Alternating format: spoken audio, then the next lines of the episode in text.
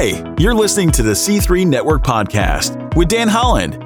Our mission is to create a network of microchurches that are finding, teaching, and equipping people to be on mission. Our hope is that this encourages you. Be sure to leave us a review so you can help us share our message with more people who need to hear it. And now, Dan Holland. We're going to be spending the coming weeks unpacking some parables that Jesus told. The parables of Jesus were often very simple stories that he told to teach spiritual truth. You know that parables are like icebergs, right? They seem like little small stories until you look under the surface. That's when you find that they have enormous spiritual lessons, huge implications for those who first heard the stories, but that's true for us today as well. Now, when you think about why Jesus told parables, it just makes sense. He told stories because a good story draws us in, grabs our heart, and makes us feel like we're living it out. Jesus wanted to engage our minds for sure, but also our hearts. And when we put ourselves into these stories, in the context of them, we can't help but be challenged to reflect on our own life and be changed by spiritual truths that Jesus is calling us to live out. And that, that's going to be true for sure today, but over the coming weeks. So, today we're going to jump into probably one of the most well known parables that Jesus ever told, and one that I'm willing to guess that most of us probably know but struggle to really live out. So, I'm going to tell you, and you're going to say, I, I knew that. So, like most of the parables that Jesus told, this one started with a question. Jesus was asked this question. It's in Luke chapter 10, verse 25. On one occasion, an expert in the law stood up to test Jesus. Teacher, he, he asked, What must I do to inherit eternal life? Honestly, it seems like a valid question, doesn't it? Who wouldn't want to know that answer? In all likelihood, this expert in the law wasn't really trying to get the answer to the question, though. He was actually trying to show off his own knowledge, his self righteousness. He's trying to trap Jesus, actually, to go against the law of Moses. Now, keep in mind that this guy was not the kind of lawyer that you need if you get sued by your crazy neighbor. He's not that kind of a lawyer. Now, he was an expert, he was an authority in the law of Moses. So, asking this question of Jesus was a great way to try to catch Jesus going against the law and saying something that everybody in the crowd would think was heretical since he had such a penchant to hang out, accept sinners and prostitutes, and thus this attorney thought, I'm going to debunk Jesus' ministry since he was becoming such a thorn in the side of all the religious leaders of that day. This, in other words, was purely a spectacle to trap Jesus and make this lawyer look good. So, how did Jesus answer? Well, he didn't, at least not initially. Instead, he responded to the question with a question. I think it was a brilliant move. Now, we do it all the time with our kids when they try to trap us. You know, one of your kids comes to you and says, Hey, can I have some ice cream from my favorite, good looking, amazingly smart dad? And you know he's up to something. So you pull out your best Jesus strategy and you ask a simple question back What did your mother say? We're not dumb. We've played this game a long time. You're not going to trap me, at least that's what we're thinking. So Jesus knew that the best way to help him come to a better understanding of the kingdom of God, in other words, how to get in and live it would be the very thing the religious expert was trying to do to him. He needed to trap him in his own words. So, instead of answering the question, Jesus said, Hey, you're an expert in the law. This is your specialty. Why don't you tell me? Tell us, tell the crowd. Okay, that's my paraphrase, but here's the actual words of Jesus recorded by Luke, chapter 10, verse 26. What is written in the law? He replied. How do you read it? When Jesus put the question back to the expert, he didn't hesitate to answer, which comes as no surprise. If there's one thing experts love to do, it's to hear themselves talk. Trust me, I'm an expert on this. Anyway, here's the answer that the expert gave Luke chapter 10, verse 27. He answered, Love the Lord with all of your heart, and with all of your soul, and with all of your strength, and with all of your mind, and love your neighbor as yourself. So, how'd he do? Dude, he nailed it. He gave the perfect answer. And it set Jesus up perfectly to open the lawyer's eyes to see the weakness of his religious system. Listen to what Jesus said next, verse 28. You have answered correctly, Jesus replied. Do this, and you will live. It sounds like Jesus agrees with him, doesn't it? And to a certain degree, he does. Loving God with our entire being and our neighbor with all the force and intensity that we can love ourselves is the very best and right way to live. So, yes, God did this. But is Jesus agreeing that this is required to enter the kingdom of God? That we have to do love perfectly? No. Jesus says, Go and do this to force the man to come to terms with the fact that he was protecting and promoting a religious system that he couldn't live up to. Listen, nobody loves God perfectly every minute of every day, let alone his or her neighbor. If this is what's required to gain eternal life, this guy was out of luck. And so are the rest of us. Just praise God that eternal life is not a prize to be earned, it's an inheritance to be received. An inheritance secured for us by Christ in his death and resurrection. We don't have to love in order to be saved. We love because Christ has saved us. Big difference. We don't love to get into the kingdom of God. We love because it is the kingdom of God way of life. So when Jesus said, Go and do likewise, I have to have to imagine that this guy's cheeks got red. How could they not? Those words forced him to see the gap between what he knew in his head and the way he was living in real life. How can our cheeks not be red as well? Because every person watching here probably has a gap, some bigger than others, but the gap in every one of us is much bigger than it should be, I think. It's so easy to be lulled into thinking that we are really faithful people because we know Scripture. Now, don't get me wrong, knowing Scripture is absolutely important and good. You know that I, I believe that and you believe it. But knowledge is not evidence of faith, action is. As disciples of Jesus, our head and our heart, or our understanding and living, just have to come closer together. And even though all of us, or I, I hope all of us, recognize that there's this gap, it can be a really difficult thing to admit, right? I mean, sure, we might admit it to ourselves, but when others point it out to us, it's very, it's a very different story often. I don't know about you, but I get, I get defensive. Instead of just saying, you know, I, I think you're right. I need to work on that. I usually try to prove to the person why he or she is wrong. You know what? Sometimes the person is wrong, but not nearly as often as I want to believe. The point is, self justification is almost always my instinctive reaction. It's probably yours as well. I don't know. But what is true of me was true of the lawyer. Listen to what Luke writes as he continues the story. Verse 29. But he wanted to justify himself, so he asked Jesus, And who is my neighbor? This guy still wanted to prove that he was doing or could do the law, whatever the law demanded. But to do that, he first needed a definition of neighbor. And that's when Jesus told this parable. He told a simple story to show the lawyer and to show us what it means to love your neighbor and how often we fall so short. Start with verse 30. In reply, Jesus said, A man was going down from Jerusalem to Jericho when he was attacked by robbers. And they stripped him of his clothes, beat him, and went away, leaving him half dead. A priest happened to be going down the same road, and when he saw the man, he passed by on the other side. So too, a Levite, when he came to the place, and saw him, passed by on the other side. But a Samaritan, as he traveled, came to the man, came to where the man was, and when he saw him, he took pity on him. He went to him, bandaged his wounds, pouring on oil and wine. Then he put the man on his own donkey, brought him to an inn, and took care of him. The next day, he took out two denarii and gave them to the innkeeper. Look after him, he said, and when I return, I will I will reimburse you for any extra expense you may have. Now, which of these three do you think was a neighbor to the man who fell into the hands of the robber? Jesus didn't give a name to the road that the guy was on, even if it had one, but everyone listening to Jesus knew.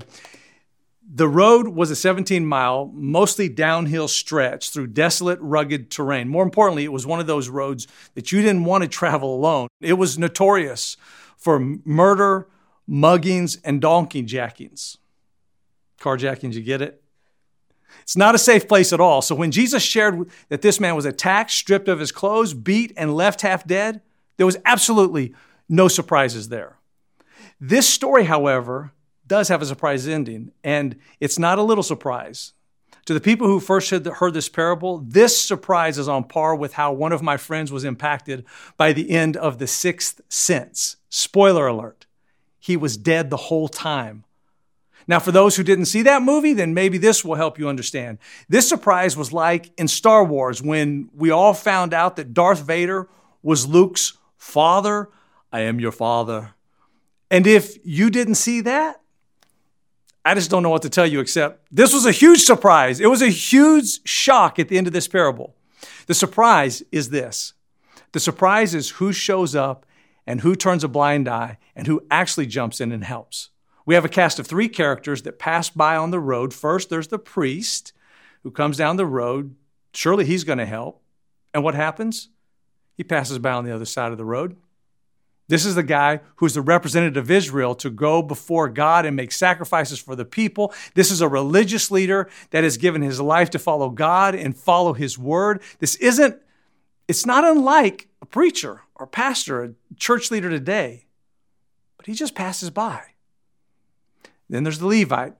Shows us, shows up on the road. A Levite was just one step below a priest he worked in the temple, he did the church work, he assisted in the, the, the, worship of God, and also knew what the right thing was to do. And what did he do? He did the same thing. He walked by and he left that guy laying for dead.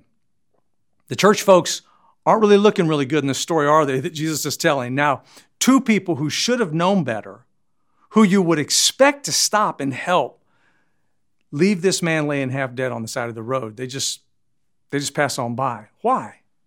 Why wouldn't they help? Maybe they were afraid that they would also be mugged and robbed. They could have, they could have thought, well, maybe this is a trap that's set up to capture me. Uh, or maybe they just didn't have the time. They were in a hurry, had to get to church. They could have been traveling to Jerusalem to do some work at the temple. Good work, godly work. Helping this guy would just make them late and disrupt their schedule. Or maybe it was the fact that if they touched a corpse, if the guy was dead or died, it would make them ceremonially unclean according to the law. They didn't have time to worry about cleansing themselves according to whatever the law required. So, passing by and ignoring this guy in those instances just made their life easier. Now, we don't know exactly what their motives were, but what we do know, they somehow justified in their minds that not stopping and helping was the appropriate thing to do. They didn't believe it was necessary or expected, and we can't blame them. Don't we do the same thing sometimes? How often, when we are given the opportunity to, opportunity to show compassion to someone, we can choose to look the other way and then justify ourselves. We justify ourselves that we made the right decision. Not only do we do that, but we're really good at it. So Jesus sets this story up perfectly for the big surprise. The priest or the pastor passes by. Then the Levite, the church volunteer, passes by. Now, at this point, I think the audience is fully expecting that the next person to come down the road is going to be a Jewish layperson. It's going to be a church member. But it's not. Who is it? It's a Samaritan. Wow. You talk about jaw dropping twists. That's it. But it wasn't just a surprise, it was a punch in the gut. I'm going to tell you the racial and religious tension that exists between various groups in this country is, are, are, is minor compared to the animosity and hatred between Jews and Samaritans. Not only did the Jews want nothing to do with Samaritans, they prayed for God not to save them. Now, you have to have some deep kind of hatred to pray for God to withhold his grace from a person, right? The ending to this story was the worst one imaginable for the lawyer. For the lawyer, anyone would have made a better hero figure than a Samaritan, but it was that Samaritan and not the priest or the Levite who came up heroic in Jesus' story. Now it was time for Jesus to ask that second question in verse 36. That's when he said, Which of these three do you think was a neighbor to the man who fell into the hands of the robbers? The lawyer couldn't quite force himself to say Samaritan, but he did manage to recognize it was he by saying, It's the one who had mercy on him. To which Jesus replied, Go and do likewise. Now, for the second time, Jesus flipped the script on the lawyer. The lawyer wanted Jesus to define neighbor. Jesus forced the man to consider if he was a neighbor. The story forces us to do the same. Is this the way we live our life? When faced with a choice to show compassion and help, do we honor that choice or do we betray the choice? Don't you want to ask this guy to please repeat what he knows to be true? Love the Lord your God with all of your heart, with all of your soul, with all of your strength, and with all of your mind, and love your neighbor as yourself. See, that's radical. But instead of living at the radical center of God's will, instead of being honest about how he was living, he'd just rather justify himself. You know, sometimes we want to say, you know, the, the reason I'm this way or that way is that I'm angry or that they somebody else did it first. Listen, living honestly takes courage. It's a lot easier to look the other way when we see the needs in the lives, in our own lives, or in the lives of people around us.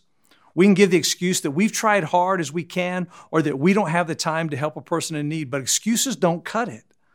We need to let the truth sink into our hearts so that we can respond with genuine love.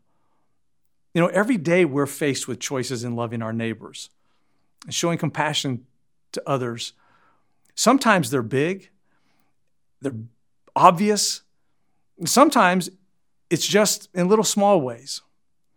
On the way to work, you have a choice to let the car merge in front of you. That's a big one for me. Or to speed up and let it uh, get in behind you. In the office, you have the choice to walk by that coworker's office that just talks too much about problems that they're dealing with in their life. Every time you see them, they drive you nuts. Or they just take you know, they, you, you just say, I think I'm going to take the long way around. At the store, you have a choice to jump in and help that mom that came up a few dollars short after ringing up her groceries or just wait for the cashier to put some things back. At home, you have the choice whether you're going to listen to your wife or husband about their day or just going to turn on the TV and, and lose yourself in that. You know, every day we are faced with choices to love our neighbor and show compassion. And when faced with those choices, question is do we honor it or betray it? Honoring choices takes time, it takes sacrifices. It causes disruption to our day, it causes vulnerability, and it costs us something. It's much easier to betray it and do the opposite of what we know that we should do. And when we betray the choices we know that we should make, it causes us to then self justify until we're convinced that choosing to withhold compassion and not loving our neighbor was the right thing. Now, like the priest and Levite, we come up with some great excuses to justify ourselves, don't we? We don't have the time to help. We have other good things that we're already doing. It's not wise to put ourselves in harm's way. Someone else who's better suited will probably do it. We justify ourselves to the point we're becoming numb to the fact that we're betraying what we know is the right thing to do. Now, let's not be like the priest and Levite. Let's be like the Samaritan. When faced with the choice to love and show compassion, let's honor that choice. Sure, look, it took time and disrupted his schedule. Sure, it caused him to put himself in a vulnerable position. Sure, it cost him financially and even probably, I would imagine, socially, by even being around a Jew.